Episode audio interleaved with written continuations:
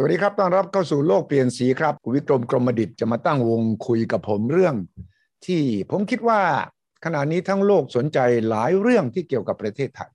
ประเทศไทยเราตกอยู่ในภาวะอะไรช่วงนี้โควิดสงครามที่เกิดขึ้นซึ่งบางคนกลัวจะเป็นสงครามโลกได้ซ้ำไปเนี่ยข้าวของก็แพงบางคนบอกว่าเศรษฐกิจไทยเรากำลังอยู่ในภาวะเข้ามุมอับผมคุยกับผู้เชี่ยวชาญหลายคนนะคำนี้เริ่มเข้ามาครับเข้ามุมอับแปลว่าเอ๊ะเราติดอยู่ในมุมเดียวแล้วก็ไม่สามารถหลุดออกมาได้เหรอถ้าจำได้ก่อนหน้านี้มีคำว่ากับดักรายได้ปานกลางไทยเราติดอยู่ตรงนี้แต่ก่อนนี้ยากจนจะขึ้นไปเป็นประเทศที่เป็นนิกกับเข้ามั่ง newly industrial country ก็ไม่สำเร็จเราจะบอกว่าเราต้องเป็นฝูงนกบินไปกับสิงคโปร์เกาหลีใต้ไต้หวันเนี่ยนะอยู่ดีๆแล้วก็ร่วงหายไปหันไปทีมองหาเราไม่เจอเลยนะครับคุณวิกรมอันผมเกริ่นเอาไว้เพราะว่า สองถึงสาม สัปดาห์ที่ผ่านมาคุณวิกรมได้ให้แนวคิดว่าประเทศไทยเราเนี่ยจะสามารถที่จะกลับฟื้นคืนมามีอัตราโตทางเศรษฐกิจอย่างไรคุณคุณวิกรมบอกไม่ได้ยากเลยนะขอให้คิดให้ถูกแล้วก็ทำแล้วก็มีการปรับเปลี่ยนสิ่งที่จำเป็นต้องทำเท่านั้นเองดังนั้นผมคิดว่าเรื่องนี้ก็มีความสำคัญแต่ว่าขณะเดียวกันเนี่ยของมันก็แพงล่าสุดเมษายนนะที่กระทรวงพาณิชย์เนี่ยเขาบอกว่าอัตราเงินเฟ้อของไทยเรามันอยู่ที่ สี่จุดห้าหกเปอร์เซ็นต์ เลยนะเป็นคำบอกเล่าของผู้อำนวยการสำนักนโยบายและยุทธศาสตร์การค้าคุณรณรงค์ภูลพิพัฒน์ของกระทรวงพาณิชย์บอกว่าปัจจุบันอัตราเงินเฟ้อทั่วไปในเดือนเมษาขยายตัว สี่จุดห้าหกเปอร์เซ็นต์ เมื่อเทียบกับช่วงเดียวของปีก่อนมาจากการเพิ่มขึ้นของราคาสินค้ากลุ่มพลังงานซึ่งมีผลต่ออัตราเงินเฟ้อคิดเป็นสัดส่วน หกสิบสี่จุดเก้าสองเปอร์เซ็นต์ รองลงมาคืออาหารเครื่องดื่มที่ไม่มีแอลกอฮอล์มีผลต่ออัตราเงินเฟ้อคิดเป็น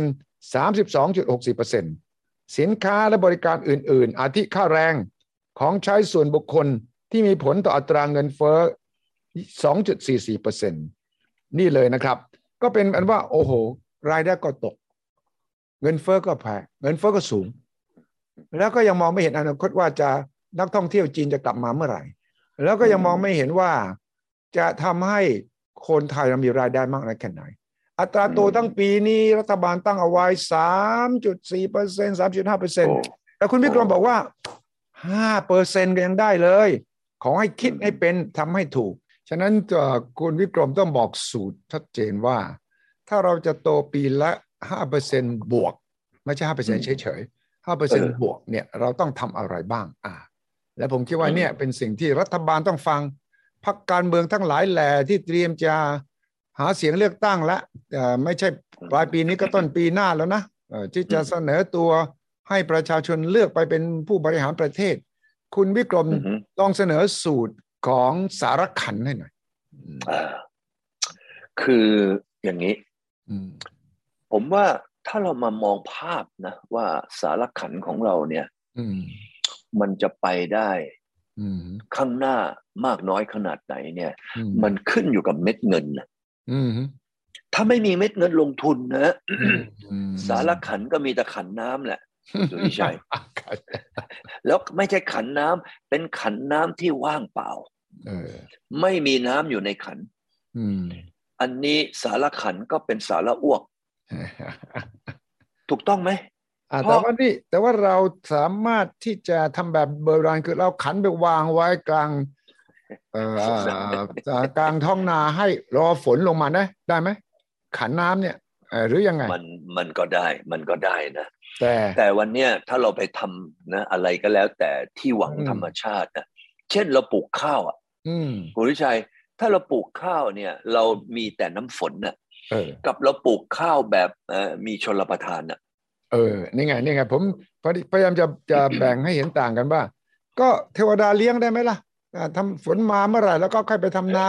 ป่าหน้าแล้งเราก็ไปนอนพักผ่อนไปตีไก่ไปซื้อหวยไปกินเหล้าได้ไหมเออก็เป็นอย่างที่เราเป็นไงทำไมชาวนาของเราเนี่ยทำไมชาวไร่ของเราและแรงงานของเราเนี่ยมีสัดส่วนที่สูงมาก อืมเอ่อประชากรแรงงานของเราเนี่ยเราไม่นับต่างด้าวนะอือฮึเอ่อเรามีประชากรสามสิบเก้าล้านคนเป็นประชากรแรงงานเออแต่ประชากรที่อยู่ในภาคของเกษตรนะแล้วก็แรงงานเนี่ยประมาณยี่สิบล้านคนอืมอืมอืมเราถือว่าเราเล่นไปประมาณครึ่งหนึ่งแหละอืมอืมปรากฏว่า จี ดี พี เนี่ยเรามีเท่าไหร่เอ่ยครับ เก้าเปอร์เซ็นต์ อืม เก้าเปอร์เซ็นต์ ของ สี่แสน กว่าล้านเหรียญครับเห็นไหมฮะเราก็ยังน้อยยังน้อยกว่าเนสเล่เลยเห็นไหมฮะบริษัทเดียวนะเออใช่ไหมฉะนั้นการที่เรา มีแรงงานเยอะ อยู่ในภาคเกษตรแล้วได้ได้ประสิทธิภาพของผลประโยชน์มาแค่ เก้าเปอร์เซ็นต์ นี่ถ้าถือว่าเป็นบริษัทนี่ก็เจ๊งบงไปแล้วเนี่ยครับฉะนั้นวันนี้เอาขันไปรอเหมือนกับที่เราปลูกข้าวด้วยการรอฝนนั่นนะเจ๊งบงแล้วก็เมื่อเจ๊งบงเขาก็ต้องกินเขาต้องอยู่เขาก็ต้องไปกู้เงินนอกระบบเงินนอกระบบเนี่ยเขาให้กู้ดอกเบี้ยสูงเพราะกันชักดาบเออ สิบเปอร์เซ็นต์ ต่อเดือนคุณธุวิชัยคิดว่าดอกเบี้ยปีละ หนึ่งร้อยยี่สิบเปอร์เซ็นต์ เนี่ยมันมีธุรกิจอะไรที่มันไปรอดบ้างนอกจากค้ายาบ้าไงวันนี้เลยถึงบอกว่าเต็มเอ่อทั้งในคุกเนี่ยประมาณสองในสามเนี่ยค้ายาบ้าทั้งนั้นอืมๆๆใช่มั้ยฮะเพราะเพราะเพราะทำไมเพราะหนี้นอกระบบบีบคั้นให้เขาเนี่ยนะต้องทำอะไรที่ไม่ไม่ถูกต้องเออฉะนั้นก็ทำผิดกฎหมายไงค้ายาบ้าเห็นมั้ยเอาแหละคราวนี้เรามาดูซิว่าประเทศเนี่ยมันจะขับเคลื่อนเศรษฐกิจไปได้เพราะเม็ดเงินในการลงทุนถูกต้องไหมเอ้าเราไปดูสิเราไปดูประเทศจีนสิคุณวิชัยไปประเทศจีนหนึ่งพันเก้าร้อยเจ็ดสิบห้าอืมตอนนั้นกับตอนที่คุณวิชัยไปเมื่อก่อนโควิดเนี่ยมันกลับกันอย่างกับหน้ามือใช่อ่ะคนละโลกกับคนละนั่นเลยถามว่าประเทศจีนเป็นประเทศที่ยากจนแต่ทำไมเขาโตได้ถึง เก้าเปอร์เซ็นต์ ถัวเฉลี่ยคุณธุริชัยเพราะว่าเม็ดเงินเม็ดเงินในการลงทุนมีมากเหลือเกินเริ่มตั้งแต่เติ้งเสี่ยวผิงบอกเอ้ยว่าต้องเปิดประเทศแล้วใช้ศักยภาพของประเทศจีนที่เรามีแรงงานดีมีจำนวนเยอะนะแล้วก็มีคุณภาพเห็นไหมแค่นั้นเพียงแค่สร้างนโยบายนโยบายของจีนสมัยเหมาเจ๋อตุงนั้นเขาบอกว่าเป็นประเทศหลังม่านไม้ไผ่ใช่ไหมใช่กลัวปิดประตูเลยกลัวไม่คบค้าสมาคมกับใครแล้วเศรษฐกิจเป็นยังไงสมัยเหมาเจ๋อตุงเนี่ยมีประชาชนอดตายไปประมาณสองล้านคนใช่ใช่เห็นไหมฮะประเทศจีนทำไมไม่ไม่ไม่เจริญก็เพราะว่าปิดพอหมอมามาถึงเติ้งเสี่ยวผิงเติ้งเสี่ยวผิงบอกว่าโลกเนี่ยเป็นของมนุษย์ทุกคนเหมือนอเมริกาก็เลยทำไมเปิดประเทศเพื่อระดมเงินเม็ดเงินลงทุนใช่เปิดที่เซินเจิ้นก่อนเพราะไม่แน่ใจว่ามันจะได้เรื่องไหมพอเซินเจิ้นได้เรื่องก็ขยายไปริมนะฮะแปซิฟิกทั้งหมดวันนั้นถึงวันนี้จีนถัวเฉลี่ยโต เก้าเปอร์เซ็นต์ ของ จี ดี พี เรากำลังคุยประมาณครึ่งหนึ่งของ จี ดี พี ของจีนที่เขาโตมา เก้าเปอร์เซ็นต์ แต่ประเทศไทยโตแค่เปอร์เซ็นต์กว่าปีที่แล้วในขณะที่เรามีอะไรดีตั้งเยอะดีกว่าจีนสมัยเมื่อยี่สิบกว่าปีที่แล้วตั้งเยอะแต่ทำไมเราโตแค่เปอร์เซ็นต์เดียวปีที่แล้วแต่จีนโตถัวเฉลี่ย เก้าเปอร์เซ็นต์ เพราะอะไรเห็นไหมเพราะว่าระบบระบบเนี่ยนะระบบของเราก็คือเรื่องของภาษีเงื่อนไขของภาษีของเราเนี่ยนะเออเรา บี โอ ไอ เนี่ยเอ้ายกตัวอย่างเอา บี โอ ไอ มาเปรียบเทียบกับอินโดนีเซีย บี โอ ไอ เราให้มากที่สุดนี่คือแปดปีนะฮะ หนึ่งร้อยเปอร์เซ็นต์ แต่อินโดนีเซียเนี่ยสมัยวิโดโดเข้ามาปึ๊บคุณวิชัยวิโดโดก่อนเข้ามาเนี่ยเห็นไหมว่าอินโดนีเซียเนี่ยเขาทะเลาะกันเออเห็นไหมล่ะว่าเออพรรคสีแดงพรรคสีอะไรต่ออะไรเยอะแยะไปหมดเลยเห็นไหมฮะแต่คุณวิชัยรู้สึกไหมว่าตั้งแต่วิโดโดเข้ามาเนี่ยถึงยันวันเนี้ยข่าวอินโดนีเซียเกี่ยวกับเรื่องความขัดแย้งนี่หายเงียบไปเหมือนเวียดนามเลยไหมใช่หรือเปล่าวิโดโดเนี่ยเขาเป็นนักธุรกิจเป็นบริษัทส่งออกเอ่อเฟอร์นิเจอร์ เขาทำ international business มาตลอดพอมาเป็นผู้นำประเทศปุ๊บเขามองโลกใบนี้แหละเขาไม่มองแค่ประเทศอินโดนีเซียเขาเพิ่มเลยสิทธิประโยชน์เข้าไปเลยยี่สิบสองปีถามว่ายี่สิบสองปีเนี่ยมันเกิดอะไรขึ้นหนึ่งเศรษฐกิจของอินโดนีเซียนี่โตเกือบ เจ็ดเปอร์เซ็นต์ จนกระทั่งปัจจุบันนี้ เจ็ดเปอร์เซ็นต์ กว่า เจ็ดเปอร์เซ็นต์ นะไม่ใช่ ห้าเปอร์เซ็นต์ นะคุณสุทธิชัย เออถามว่าเพราะอะไรเอ่ยวิสัยทัศน์เนี่ยเมื่อกี้ที่เราบอกว่าผู้นำสังคมเราไม่ค่อยรู้เรื่องโลกใบนี้ไม่ค่อยมีวิสัยทัศน์วิโดโดเป็น international businessman เออเขาก็บอกเลยบอกเอ้ยอัวต้องการที่จะโตเต็มที่เลยเต็มสูบเลยก็เปิดการลงทุนด้วยการนะนะสนับสนุนการลงทุนเม็ดเงินต่างๆก็ไหลมาที่อินโดนีเซียยกตัวอย่างเช่นโตโยต้าครับเออพอวิโดโดประกาศตุ้มบอกว่าเอ้ยอัวจะสนับสนุนการลงทุนเม็ดเงินใครมาส่งมาปรากฏว่าโตโยต้าแทนที่จะขยายโรงงานแล้วก็ใช้ เอฟ ที เอ จากประเทศไทยส่งไปในอาเซียนโตโยต้าฉีกออกไปเลยไปขยายที่อินโดนีเซียอ่าเห็นไหมใครใครญี่ปุ่นไปกันหมดเลยเห็นโตโยต้าไปครับฉะนั้นอินโดนีเซียก็เติบโตเพราะนโยบายการลงทุนเอ้าถ้าเกิดว่านโยบายการลงทุนประเทศไทยเราก๊อปปี้อินโดนีเซียมาล่ะอ่าคุณสุทธิชัยเชื่อไหมว่าสัดส่วนของการเติบโตเนี่ยมันต้องมากกว่า หนึ่งเปอร์เซ็นต์ ใช่ใช่แล้วเปิดอย่างกับดูไบอ้าวคุณสุทธิชัยดูสิคุณสุทธิชัยถ้าไปดูไบอ่ะเออกว้างไปหน่อยจากอินโดเราข้ามไปดูไบเออคุณสุทธิชัยดูปีสองพันเนี่ยดูไบตอนนั้นมีอะไรบ้างครับปีสองพันเนี่ยดูไบมีแต่ทะเลทรายกับริมทะเลใช่ไหมอ่าใช่เออแล้วปีนี้ตอนนี้ดูไบเป็นไงแล้วก็ร้อนมากร้อนผิดปกติแต่ก็มียังมีคนไปเพราะเขาจะสู้กับธรรมชาติด้วยการไม่ต้องกลัวร้อนแล้วจะจัดระบบห้องแอร์ที่เย็นเท่ากับที่คุณมาประเทศไหนที่คุณมาอากาศอย่างไรเราจะทำให้เป็นอย่างที่คุณคุ้นเคยใช่ไหมเชคเนี่ยเจ้าของดูไบผู้นำดูไบเนี่ยเขาไปเห็นสิงคโปร์เขาไปเห็นประเทศอื่นๆแล้วว่าเอ๊ะทำไมนะประเทศเหล่านี้ทำไมถึงเซ็งลี่ฮออ่าอัวเนี่ยอยากจะรวยเหมือนคนอื่นว่าจะทำยังไงนโยบายผมถามคุณสุทธิชัยว่านโยบายเนี่ยการสร้างนโยบายคุณสุทธิชัยมีต้นทุนอะไรบ้างมีไหมต้องลงทุนอะไรบ้างนโยบายก็รัฐบาลถ้าจะลงทุนเองก็ต้องมีทุนของตัวเองแต่ว่าถ้าจะเอกชนมาก็เอาทุนเอกชนมาโดยมีกฎกติกาที่จะต้องปกป้องผลประโยชน์ของคนไทยใช่คราวนี้เราบอกว่าคำว่าร่างนโยบายเนี่ยก็คือร่างหลักการในการพัฒนาประเทศเอ้าดูไบเขาบอกว่าเขาต้องการพัฒนาประเทศของเขาจากที่ไม่มีอะไรเลยในระยะเวลายี่สิบปีนี่เขาตอนแรกเขามีน้ำมันอย่างเดียวใช่ไหมใช่แต่ดูไบในเมืองนั้นไม่มีน้ำมัน เออเป็นเมืองที่เขาอยากจะให้หนึ่งคุณสุทธิชัยอยากจะซื้อบ้านเออคุณสุทธิชัยไปซื้อได้เป็นเจ้าของเหมือนกับที่กรุงเทพสองคุณสุทธิชัยบอกว่าคุณสุทธิชัยอยากจะเปิดบริษัทครับครับบริษัทของคุณสุทธิชัยที่นั่นไม่ต้องเสียภาษีเอออืมครับนะอันที่สามคุณสุทธิชัยบอกว่าผมอยากจะลงทุนอะไรก็แล้วแต่ที่นะเป็นอุตสาหกรรมเป็นอะไรต่างๆเขาให้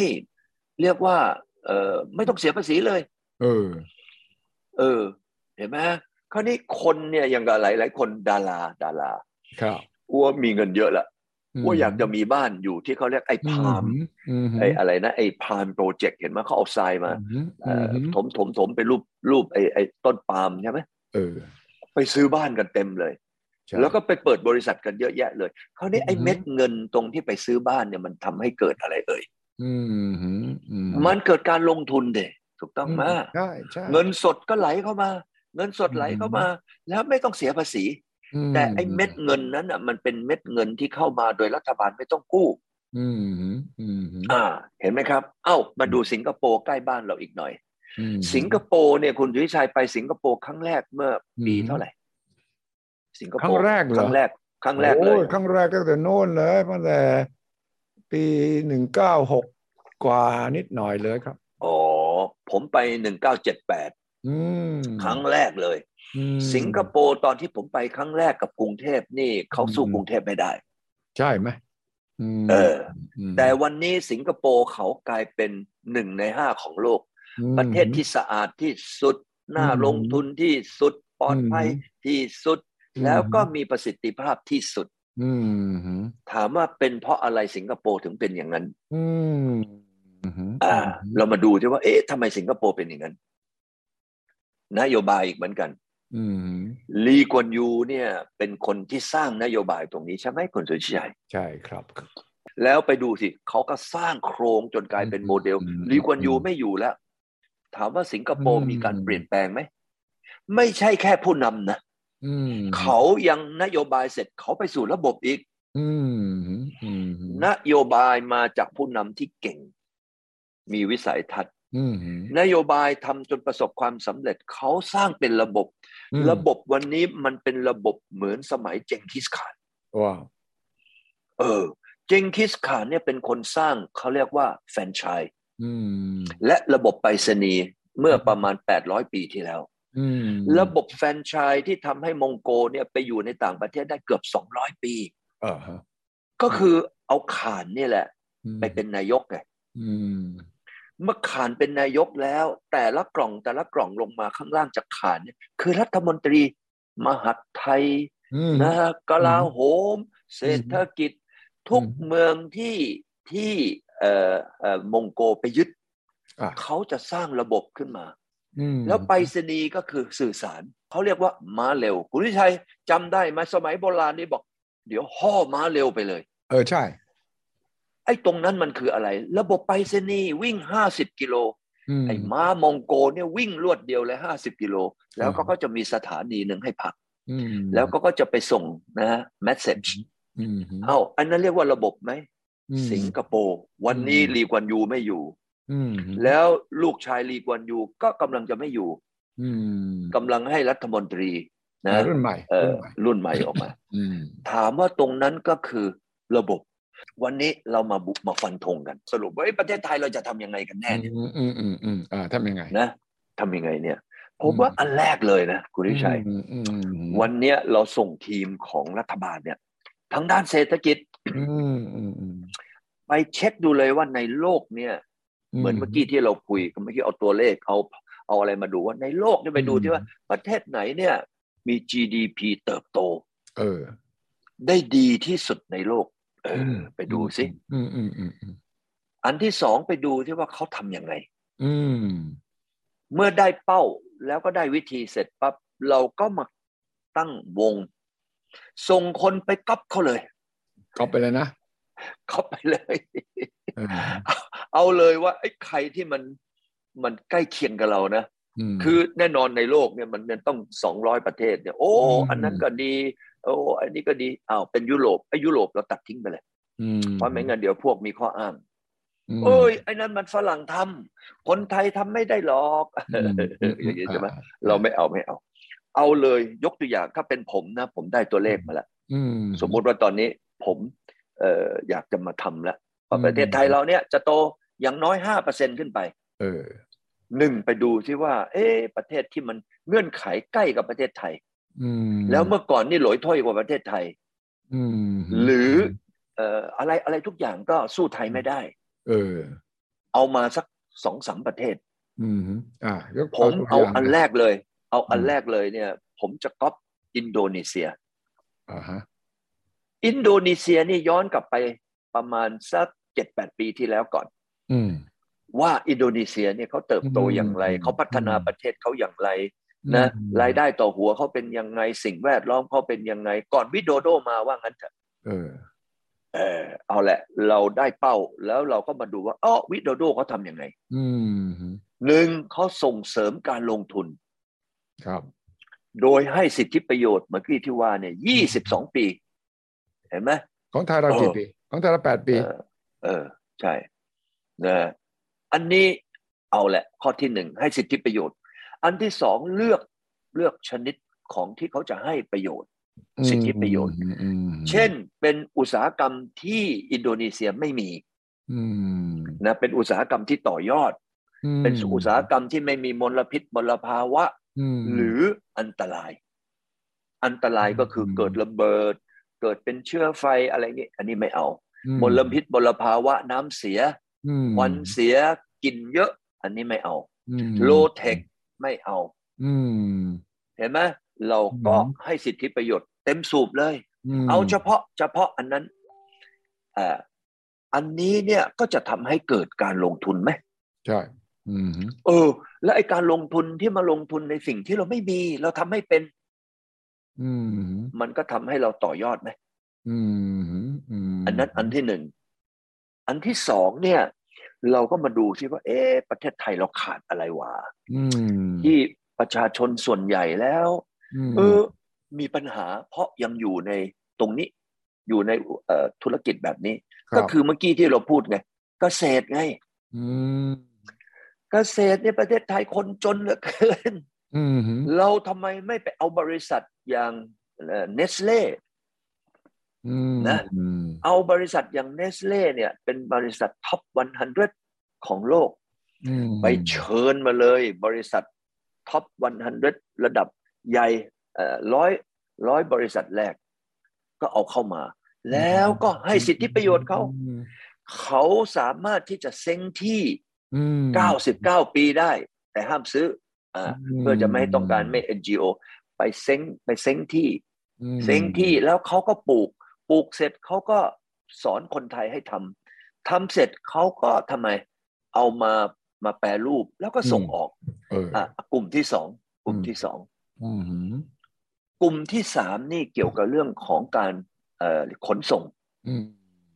เออการขนส่งกับสาธารณูปโภควันนี้เนี่ยสื่อสารสาธารณูปโภคอะไรที่เรียกว่าเอ่อพวกนี้เนี่ยประเทศไทยเราต้องมีถ้าเกิดว่าเรามาลงทุนในที่ไหนของประเทศไทยก็แล้วแต่เหมือนเราไปลงทุนในสิงคโปร์มันมีพร้อมทุกอย่างดีทุกอย่างเลยอันนี้เนี่ยคนก็มาลงทุนง่ายไหมเห็นไหมสะดวกใช่ไหมง่ายใช่ไหมครับอันที่สี่อันสุดท้ายรัฐบาลเนี่ยจะต้องทำเรื่องของ one stop service ให้ดีมีมีอะไรนะมีคุณภาพดีเท่าสิงคโปร์ของเราเนี่ยพูดโอ้ย one stop service อย่างนั้นอย่างนี้อย่างนั้นอย่างนี้จะถามว่าดีเท่าสิงคโปร์ไหมไม่กี่ข้ออย่างเงี้ยแค่นี้เองคุณวิชัยผมถามว่าเราต้องเสียงบประมาณของประเทศเยอะสักเท่าไหร่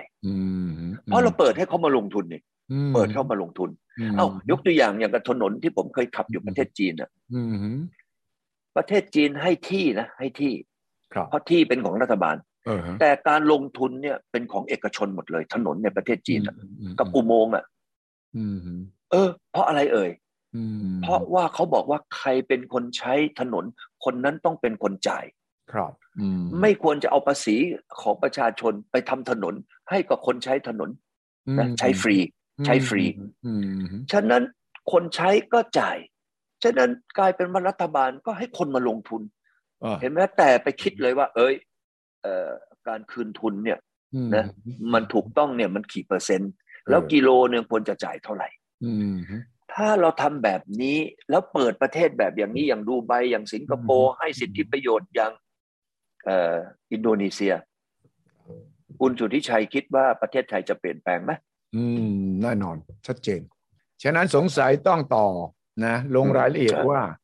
จะทำอย่างไรทำเมื่อไหร่ใครจะทำแล้วใช่ต้องใช้เวลานานเท่าไหร่แล้วโครงสร้างประเทศไทยจะเปลี่ยนยังไงเกษตรจะต้องน้อยลงอุตสาหกรรมมากขึ้นไหมการศึกษาเราต้องเปลี่ยนยังไงเรื่องของคำว่า one stop service อินโดนีเซียเวียดนามสิงคโปร์เป็นแบบไหนแล้วเราเองถ้าจะเป็นสูตรแบบไทยๆมันน่าจะต้องปรับยังไงฉะนั้นต้องสัปดาห์หน้านะครับคุณวิกรมที่คุณวิกรมต้องมาวาง blueprint พิมพ์เขียวที่จะทำให้ประเทศไทยต้องโตเกินกว่า ห้าเปอร์เซ็นต์ ถึงแม้จะเจอโควิดและถึงแม้จะเจอสงครามยูเครนก็ตามนะ ฉะนั้นการบ้านสำหรับคนคุณวิกรมในสัปดาห์ต่อไปครับวันนี้ขอบคุณมากครับสวัสดีครับคุณวิกรมครับสวัสดีครับสวัสดีครับสวัสดีครับ